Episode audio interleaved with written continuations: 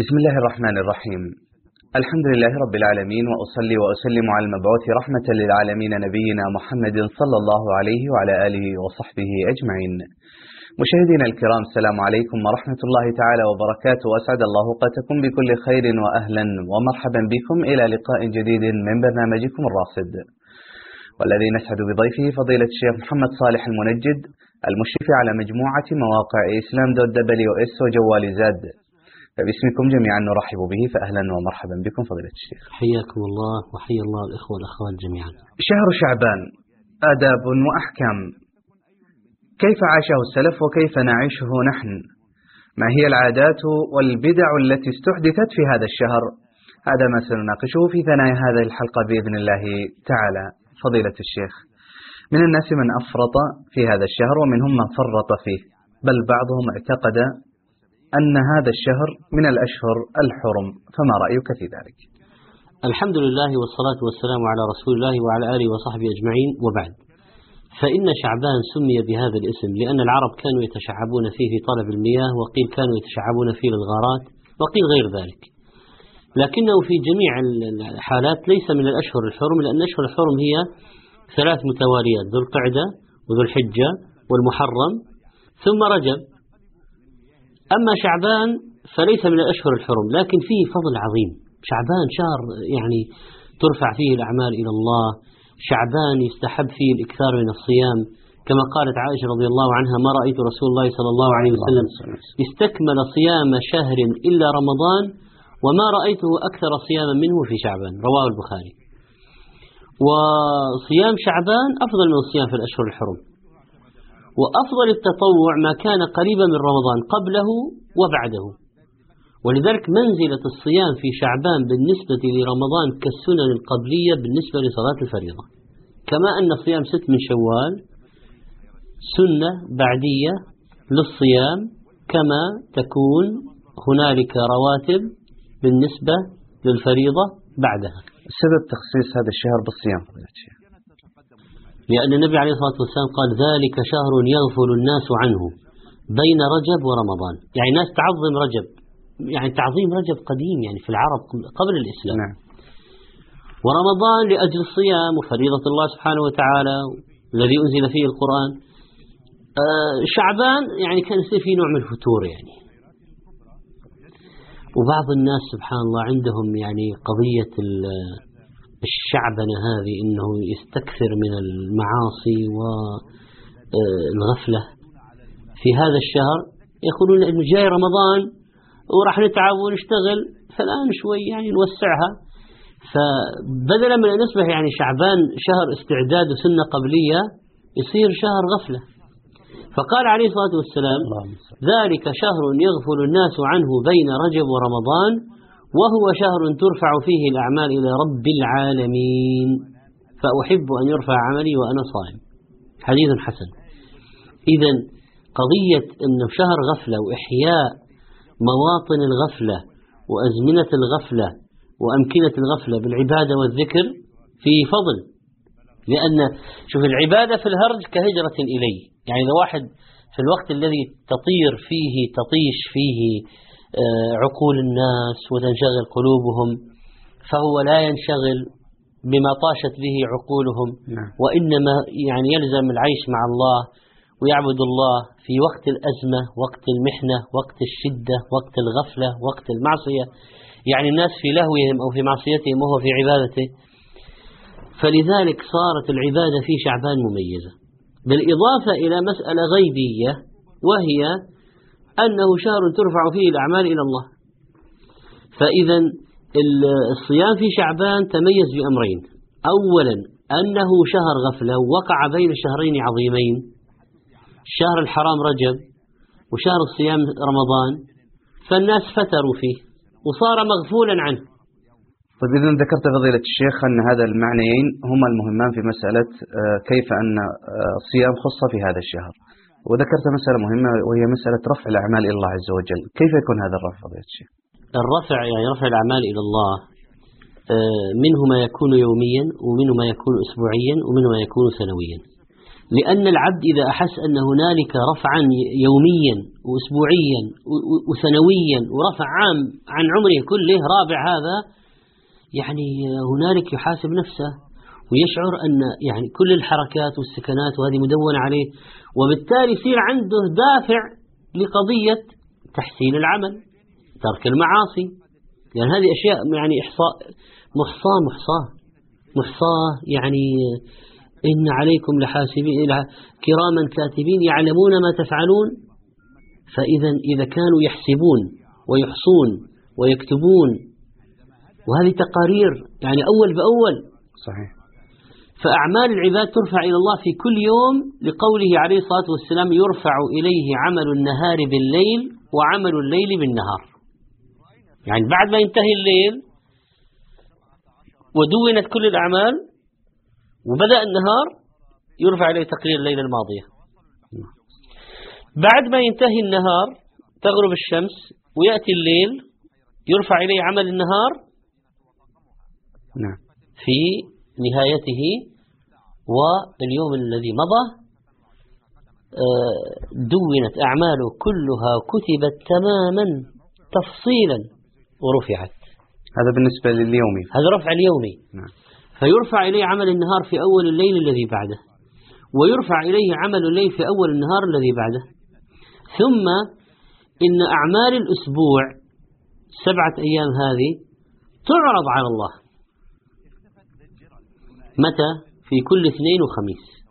لقول عليه الصلاة والسلام تعرض الأعمال يوم الاثنين والخميس فأحب أن يعرض عملي وأنا صائم. رواه الترمذي وحديث صحيح.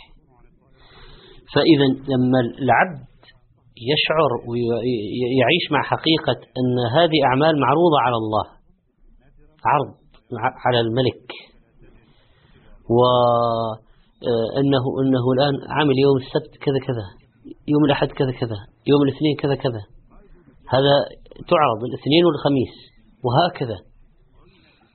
ثم ترفع أعمال السنة في شعبان.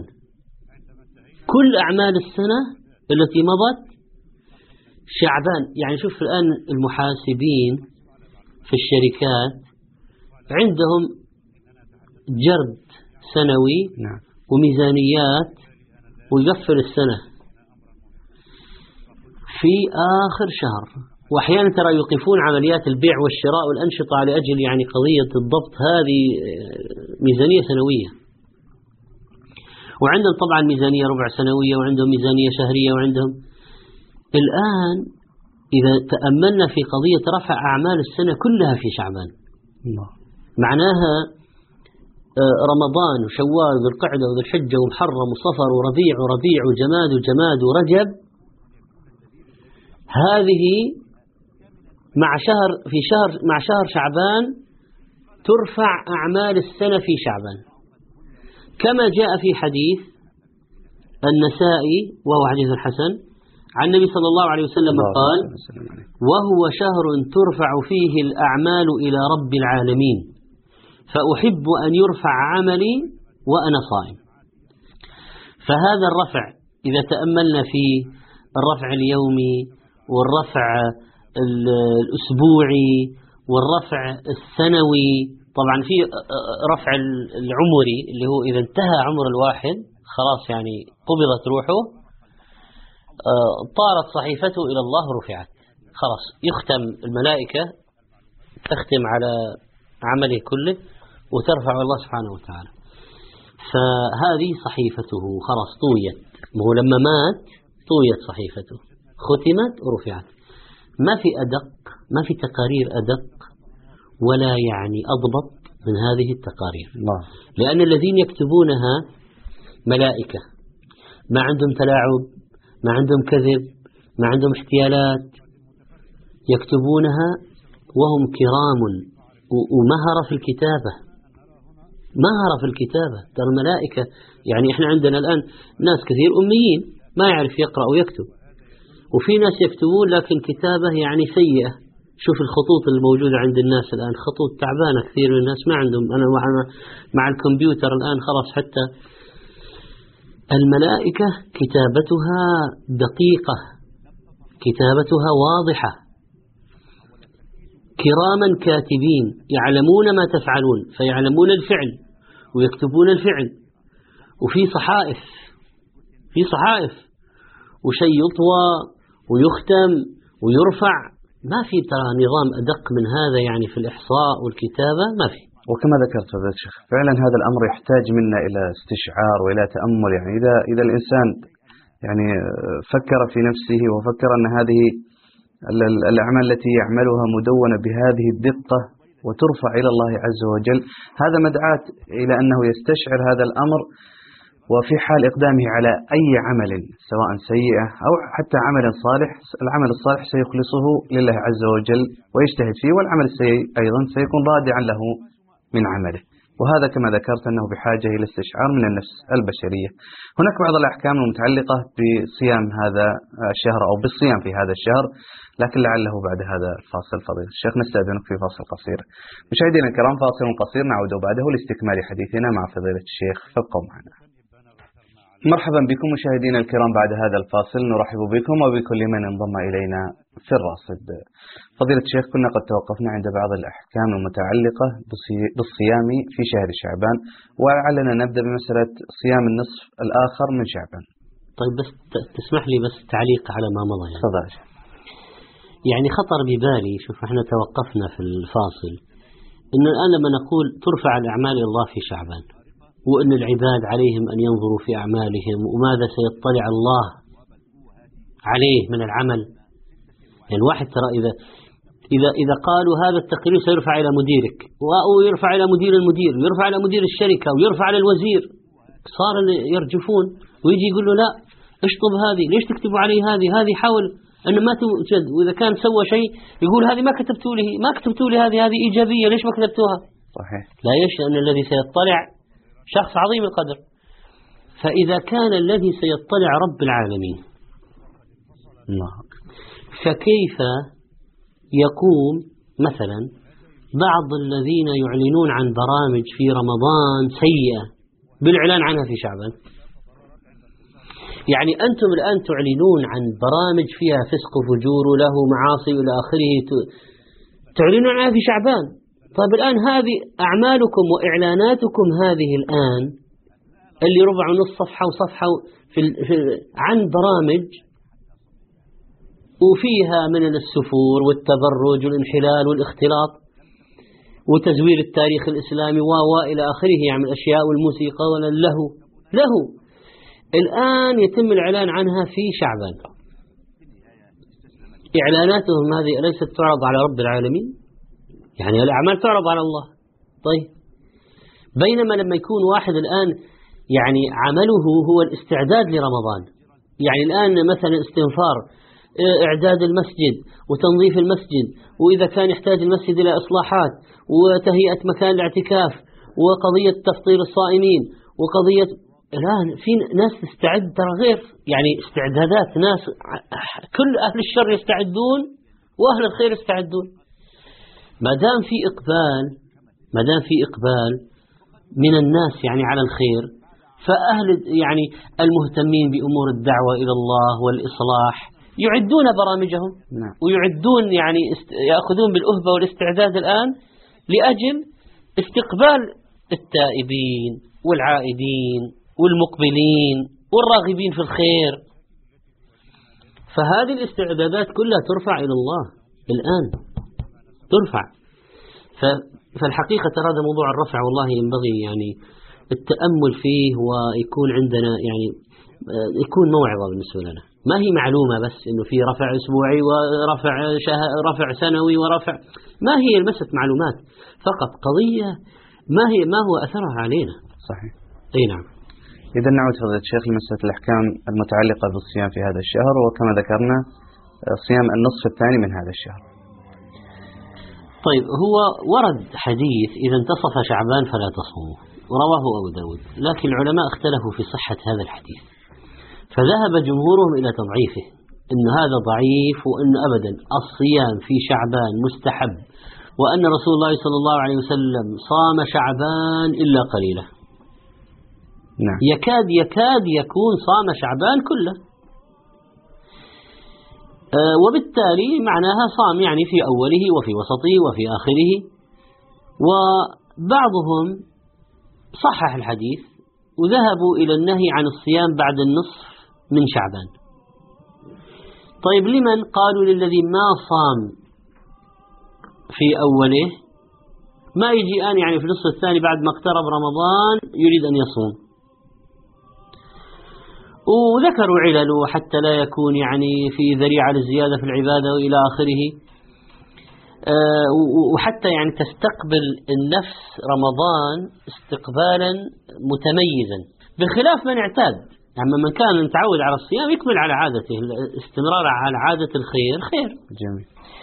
ولذلك حتى الذين قالوا بكراهية صيام النصف الثاني من شعبان قالوا يستثنى من هذا النهي من كان له عادة بالصيام. كرجل اعتاد صوم يومي الاثنين والخميس. نعم. فإنه يصومهما. ولو في النصف الثاني من شعبان. ودليله قول النبي صلى الله عليه وسلم لا تقدموا رمضان بصوم يوم ولا يومين. إلا رجل كان يصوم صوما فليصمه. رواه البخاري ومسلم. فإذا كان يصوم صوما يعني معناها في عنده صيام متعود عليه. نعم. هذه العادة شفعت له وكانت آه، سببا في استمراره واستثنائه من الحكم. نعم إذا الحكم ليس على إطلاق حكم النهي ليس على إطلاق أي نعم عند من قال بصحة الحديث. نعم. نعم. كذلك من بدأ بالصيام قبل نصف شعبان. نعم. واحد بدأ يصوم قبل نصف شعبان يعني في نصفه الأول. هو لازم من يوم واحد لا. ممكن صام من يوم خمسة من يوم سبعة من يوم عشرة. هذا إذا صام في نصفه الأول له أن يصله بنصفه الثاني نعم. يعني يصل ما بعد النصف بما قبل النصف ولا يشمله النهي الدليل قالوا حديث عائشة رضي الله عنها كان رسول الله صلى الله عليه وسلم يصوم شعبان كله يصوم شعبان إلا قليلا يعني هي استدركت أن ما صام شهرا قط غير رمضان نعم. إذا يصوم شعبان إلا قليلا. رواه البخاري. طيب. أيضا مما يستثنى عند من يقول بالنهي عن الصيام في النصف الثاني شعبان قضية القضاء. لأن القضاء واجب. ما وإذا واحد ما ما بقي له إلا أيام النصف الثاني من شعبان إيش يسوي؟ فلذلك يصوم القضاء في النصف الثاني من شعبان ولا حرج. فإذا إذا كان عنده عادة سابقة مثلا صوم يصوم يوم يفطر يوم اثنين وخميس يكمل حتى لو في النصف الثاني من شعبان. صام في النصف الأول من شعبان يصله ما في مانع بالنصف الثاني من شعبان يكمل. آه عنده قضاء أو عندها قضاء تصوم في النصف الثاني من شعبان لا حرج. وأكثر العلماء يقولون أن الحديث لا يصح وفيه شذوذ وأن الصيام في شعبان مستحب في أوله في وسطه في النصف الثاني منه ما في مانع. نهينا نهينا أن نسبق رمضان بيوم ويومين ولعل سنأتي الحديث عليها. أما في عموم شعبان فهو فالصيام فيه طيب ومستحب ويرفع عملي وأنا صائم. يعني كأنه الصيام يشفع في قبول العمل عند الله. نعم. يعني رفع عمل الإنسان إيش العمل؟ مثلا دعوة إلى الله أما معروف عن يعني منكر ذكر تلاوة قرآن بر والدين صلة رحم زيارة قبور إلى آخره. لما ترفع هذه وأنت صائم يكون الصيام سببا في قبولها. نعم. أرجى عند الله أن تقبل. ولعل أيضا من الأحكام فضيلة الشيخ في الصيام في شهر شعبان مسألة صيام آخر يومين من هذا الشهر. الأحوال في ذلك فضيلة الشيخ كيف؟ أيوه هي قضية يعني آخر يومين من الشهر هذه دقيقة تحتاج إلى شيء من التفصيل. صيام آخر يوم من شعبان له ثلاثة أحوال. أولا أن يصومها يعني مثلا 28 29 يعني قد يكون شعبان ما هو 30 صح؟ صحيح. فإذا 28 نحن نتكلم الآن عن 28 29 ويدخل فيها 30 إذا كان الشهر 30 أن يصومها بنية الرمضانية احتياطا لرمضان. يعني يجي واحد يقول والله رمضان والرؤيا وفي كلام ويمكن ما يضبط المسألة وفي خلل وفي وفي. طيب إيش الحل؟ يقول الحل إنه أصوم 28 29 شعبان احتياطا يمكن في غلط في دخول رمضان. فيروح علينا أي يوم لا نصوم. إيش المشكلة؟ فيصوم آخر يومين من شعبان. هذا محرم. ليه؟ أول شيء لأن هناك نهي صريح عن الموضوع. نعم. ثانيا يعني الواحد يبغى يحتاط أكثر مما احتاطت به الشريعة؟ يعني هل يجوز لإنسان مسلم أن يظن أنه هو ممكن يكون عنده احتياط أكثر من احتياط الشريعة؟ لو الشريعة تريدنا أن نحتاط هذا الاحتياط كان أمرتنا صحيح. بصيام آخر يومين من شعبان. وهو نهتنا لكن الواقع أنها نهتنا.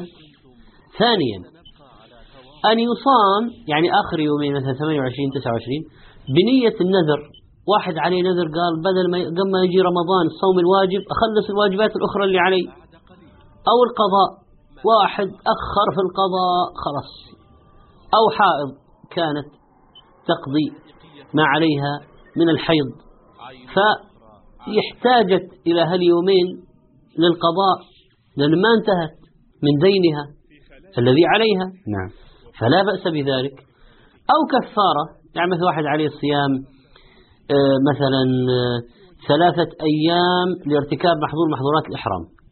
عليه صيام ثلاثة أيام كفارة يمين.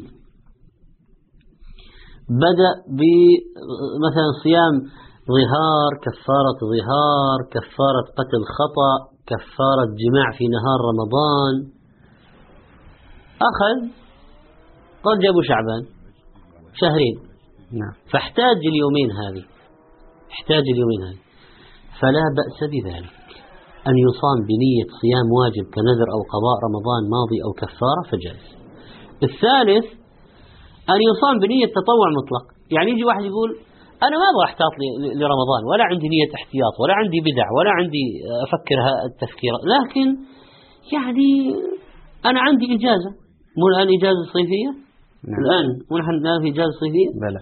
طيب أنا عندي إجازة ويمكن يعني يعني أصوم فيها. ليش لا؟ ليش لا؟ أصوم يعني. فما صام في يعني شعبان. جاء على آخر يومين. آخر يومين قال الآن أبغى أصوم نية تطوع مطلق فهذا يكره له كما ورد في الحديث. ما دام ورد النهي خلاص ننتهي. وهذا شوف الابتلاء بالأحكام أن الواحد يمشي على حسب الشريعة وليس على مزاجه. مو يقول الله أنا الآن جاء على مزاجي أصوم في وقت الشريعة نهت فيه عن الصيام. أو يقول جاء على مزاجي أن أفطر في وقت الشريعة أمرت فيه بالصيام. ما يجوز. نعم. فنحن ترى ابتلينا الآن يعني نحن الآن تحت الابتلاء في قضية الشرع. هل نمشي مع الشرع ولا على أفكارنا على حسب أمزجتنا؟ فيما يخص يوم الشك فضيلة الشيخ. أيوة يعني هو طبعا ليش كره الصيام قبل رمضان مباشرة؟ هنا يعني هذا المعنى المهم. ليش؟ يعني ليش نهينا عن تقدم رمضان بيوم أو يومين؟ ليش؟ إيش الحكمة أو العلم في هذا؟ فقال بعض العلماء لئلا يزاد في صيام رمضان ما ليس منه. يعني لما لما يفتح بعض الناس باب الزيادة في الفرض أو باب الزيادة في الواجب يؤدي إلى تغيير الواجب تغيير شرع الله. نعم. فيصير بدل ما يصير رمضان مثلا 30 يوم أو 29 يصير 31 أو 32 لأنه هذا كل سنة يبغى يحتاط مثلا. فيروح يزود على رمضان يومين. شوف تحريم صيام يوم العيد أيضا. اقطع خلاص هذا انتهى الواجب. انتهى الواجب حرام تصوم يوم العيد. صحيح. إيه؟ فما أوجبه الله على العباد لا يجوز الزيادة فيه. يعني ما في شيء اسمه يلا زيادة الخير خيرين. حط معلش نزود يومين من آخر شعبان ونزود بعد رمضان العيد ونزود ما في خلاص. ف لئلا يزاد في صيام رمضان. الحين شوف النصارى كان الصيام عندهم يقال 30 يوم شهر يعني. كان أول ما فرض جاءهم في جاء لما جاءهم يعني الصيام في الصيف شق عليهم. إيش سووا؟ نقلوه إلى الربيع. وزادوا عشرة أيام كفارة تغيير. تغيير الموعد. صار أربعين طيب؟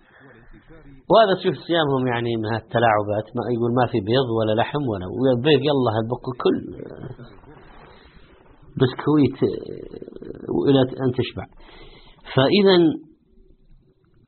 يعني قضية يعني الاحتياط للعبادة يعني هذا هذا موقف الشريعة منها. ثانيا من الأسباب الفصل بين صيام الفرض والنفل. يعني إحنا لما يقال لا تصم قبل رمضان بيوم أو يومين. معنى ذلك افصل افصل نعم. آه، النافلة التي تصومها قبل عن الواجب. طبعا نقول له يستهزأ من هذا إيش؟ العادة اثنين وخميس مثلا. لو واحد عنده اثنين وخميس حتى لو جاء مثلا 28 شعبان آه، خميس مثلا أو 29 شعبان اثنين مثلا. يصوم لا مانع لأن عنده عادة. لأن هذا ما تقصد إن, أن يأتي رمضان ويزيد عليه. نعم. لا. ولا قصد احتياط العبادة. هذا أصلا على عادتي من أول ما له علاقة ولا عنده واضح يعني على السنة السابقة. أيوة على السنة. بريء من من إن إن مثلا قضية الزيادة. أما يوم الشك يوم الشك أخص من قضية اليومين اللي قبل رمضان نعم. لأن يوم الشك هو الثلاثين من شعبان. إذا غم على الناس فلم يروا الهلال. يعني خلصنا 29 يوم من شعبان جينا على اليوم الذي بعده الذي هو الآن. ما ندري هل هو 30 شعبان ولا واحد رمضان؟ لو رؤي, رؤي الهلال انتهينا هو واحد رمضان. طيب لو ما رؤي الهلال يعني السماء صحو وترأينا الهلال؟ في, في الأماكن المختلفة ما رأيناه. حكمنا أنه 30 من شعبان. لو جاء غيم في ليلة 30 يعني الناس طلعوا يشوفوا الهلال بعد 29 يوم من شعبان والآن الشمس تغرب. وقت الرؤية مثلا فجاء غيم. لا يمكن رؤية القمر. طيب لا الآن مع الآن الهلال ما ندري هو موجود ونحن ما شفناه ولا ما ولد ولا رؤي ولا هو موجود. هذه الليلة تسمى ليلة الشك. ثاني طبعا يومها نهارها يوم الشك. بعض الناس ماذا يفعل؟ يقول نصوم لأنه ما ندري يمكن في هلال بس الغيم حجبه. صوم احتياطا.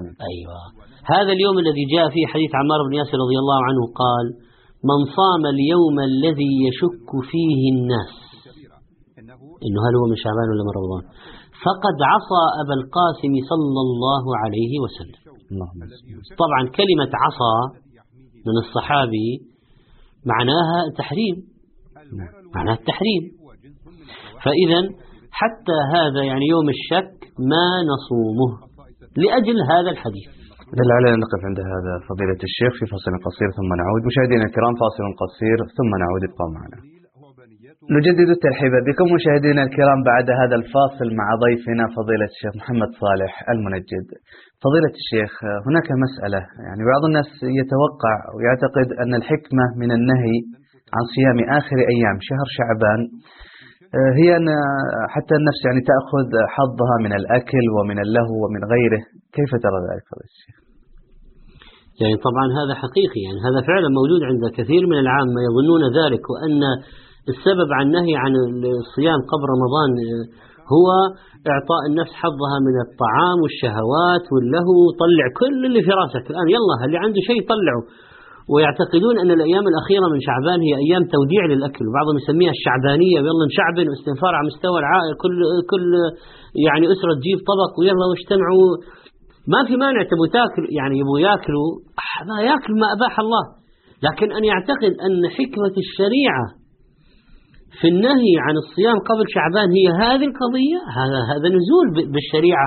يعني الشريعة أرفع من ذلك. أقول الشريعة نعم. أرفع من ذلك. ولذلك يعني باع قوم من السلف جارية لهم فلما قرب رمضان وجدتهم يعني القوم الذين اشتروها يتأهبون ويستعدون بالأطعمة. فسألتهم ما لكم؟ قالوا نتهيأ لصيام رمضان. يعني طلع الآن قالت وأنتم لا تصومون غير رمضان؟ لقد كنت عند قوم كل زمان رمضان ردوني عليهم. يعني أنه كان يعني حتى شعبان كانوا يصومون في أشهر السنة.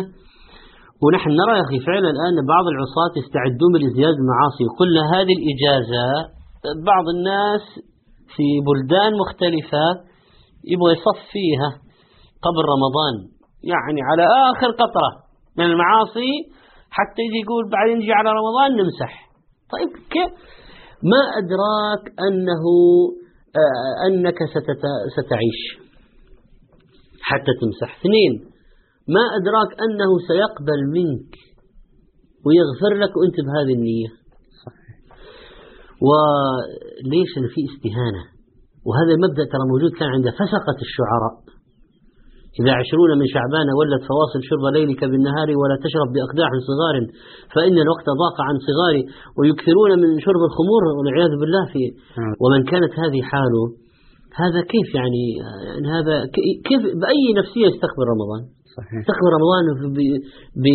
وقد عبأ من المعاصي ما عبأ ولقد ذرأنا لجهنم كثيرا من الجن والإنس لهم قلوب لا يفقهون بها. مع الأسف. ولعل هذا فضيلة الشيخ يقودنا آه، إلى السؤال عن حال السلف في شهر شعبان. يعني لما كان شعبان كالمقدمة لرمضان شرع فيه ما يشرع في رمضان من الصيام وقراءة القرآن ليحصل التأهب لتلقي رمضان تتروض النفس على ذلك وعلى الطاعة وهذا مما يغفل عنه الناس في شعبان. نعم. فبعضهم ما يفتح المصحف في شعبان ينتظر رمضان حتى يبدأ ختمة. مع أن السلف كانوا يحرصون على القراءة وفي شعبان ويقول سلمة بن كهيل كان يقال شهر شعبان شهر القراء. بل كان عمرو بن قيس الملائي إذا دخل شعبان أغلق حانوته وتفرغ لقراءة القرآن. نعم. ويقولون يعني مضى رجب وما أحسنت فيه وهذا شهر شعبان المبارك فيا من ضيع الأوقات جهلا بحرمتها أفق واحذر بوارك فسوف تفارق اللذات قهرا ويخلي الموت قهرا منك دارك تدارك ما استطعت من الخطايا بتوبة مخلص واجعل مدارك على طلب السلامة من جحيم فخير ذوي الجرائم من تدارك نعم. كان السلف رحمهم الله يعينون الفقراء والمحتاجين في شعبان ليتفرغ الفقراء للصيام في رمضان الله. لأن الواحد لو أشغله كسب العيش عن التفرغ العبادة في رمضان فاته جزء من من من حظ هذا الشهر من العبادة. فكانوا يغنوا يعني كان إغناء الفقراء في شعبان لأجل يدخل على رمضان وأمورهم جاهزة. وقد روي عن بعض السلف أنه كان إذا دخل شعبان أخرج أخرجوا زكاة أموالهم تقوية للضعيف والمسكين على صيام رمضان كما في فتح الباري. وبعض الناس يا أخي بعض الناس تحل زكاته في شعبان فيؤخرها إلى رمضان ظن منه أن أكثر فضل وأجر. مع أن التأخير لا يجوز. يعني إذا حل عليك شعب واحد شعبان الزكاة لازم تطلع في واحد شعبان. ما يجوز يقول أخرها لرمضان لأنه يعني إخراج الزكاة في رمضان أفضل وأكثر. طب والتأخير هذا شاء التأخير؟ لأن يعني هذا في ظلم للفقراء وتأخير لحقهم ومعصية لرب العالمين. تبي تعجل عجل. يعني ممكن مثلا الزكاة حل في شوال طلعها في رمضان الذي قبله. يعني ماشي. لكن أن أن تؤخر؟ لا. قال الشيخ ابن عثيمين رحمه الله متى وجبت الزكاة وتم الحول؟ وجب على الإنسان يخرجها ولا يأخرها عن إلى رمضان. وكذلك لو طلعت اتفاق عن المسلمين وأراد تقديمها قبل تمام الحول فلا بأس بذلك. أي نعم. إذا فضيلة الشيخ لعل حديثنا حول مسألة تأخير الزكاة يقودنا إلى الحديث أيضا إلى مسألة مهمة وهي تأخير القضاء إلى رمضان. طبعا هذه هذه مشكلة أخرى يعني إذا تقصد. أنت تقصد يعني تأخير قضاء رمضان الماضي إلى رمضان القادم. إلى رمضان القادم وعدم وعدم القضاء آه، يعني في في فيما تبقى من الأيام قبل رمضان. لأن اتفق العلماء على أنه يجب على من أفطر أياما من رمضان أن يقضي تلك الأيام قبل مجيء رمضان التالي واستدلوا بحديث آه، البخاري عن عائشة رضي الله عنها قالت كان يكون علي الصوم من رمضان. يعني الماضي مثلا. نعم. فما أستطيع أن أقضيه إلا في شعبان. وذلك لمكان رسول الله صلى الله عليه وسلم. فإذا خدمة للزوج ورعاية للزوج وحق الزوج آه، فكان فكانت تؤخر قضاءها إلى شعبان. فإن أخر القضاء الإنسان اللي عليه القضاء أو التي عليها القضاء أخرت إلى أن دخل رمضان الجديد وما صامت اللي عليها من رمضان الماضي فإذا كان التأخير لعذر كأن كان مريضا استمر به المرض أو مثلا خلنا نقول حامل ونفساء ومرضع ورا بعض. نعم. ودخل رمضان الجديد فنقول أنت معذورة وعليك القضاء فقط أول ما تتمكني وبعد رمضان الجديد. نعم.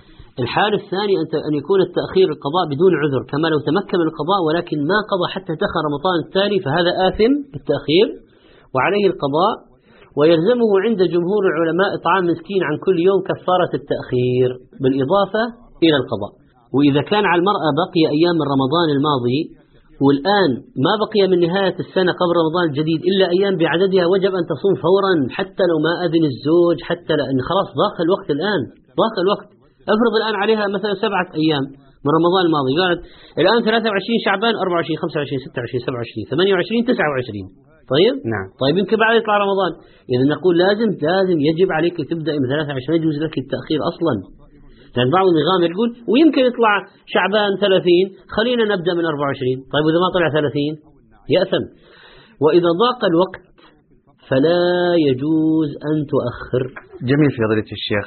في هذا الشهر حدثت أحداث في تاريخ الأمة وكذلك أيضا الناس أحدثت بعض البدع لعلنا نختم الحديث في هذه الحلقة حول هذا الموضوع.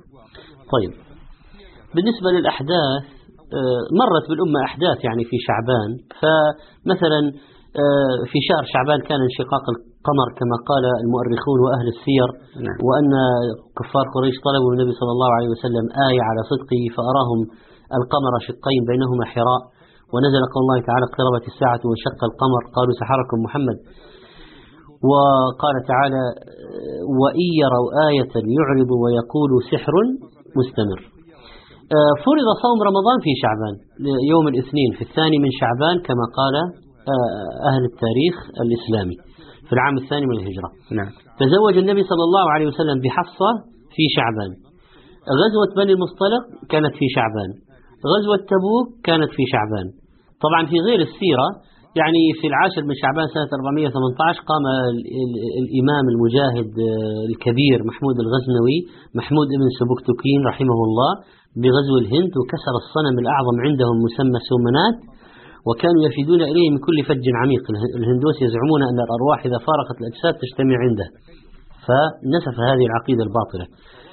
طبعا سقط بيت المقدس في يد الصليبيين في ضحى يوم الجمعة لسبع بقين من شعبان سنة 492 كما ذكر ابن كثير رحمه الله قال أخذت الفرنج لعنهم الله بيت المقدس وكانوا في نحو من ألف ألف مقاتل وقتلوا في وسطه أزيد من ستين ألف قتيل من المسلمين وجاسوا خلال الديار وتبروا ما علوا تتبيرا.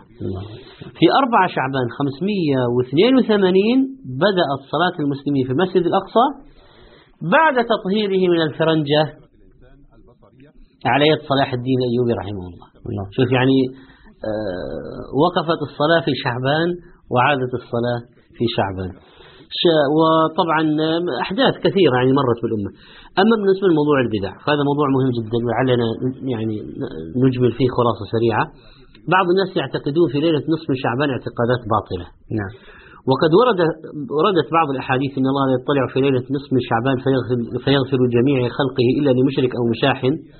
والذي عليه جمهور أهل الحديث أنه لا يصح في ليلة نصف من شعبان حديث. كما قال ابن رجب الحنبلي وفي فضل ليلة نصف شعبان أحاديث متعددة وقد اختلف فيها فضعفها الأكثرون وصحها ابن حبان بعضها.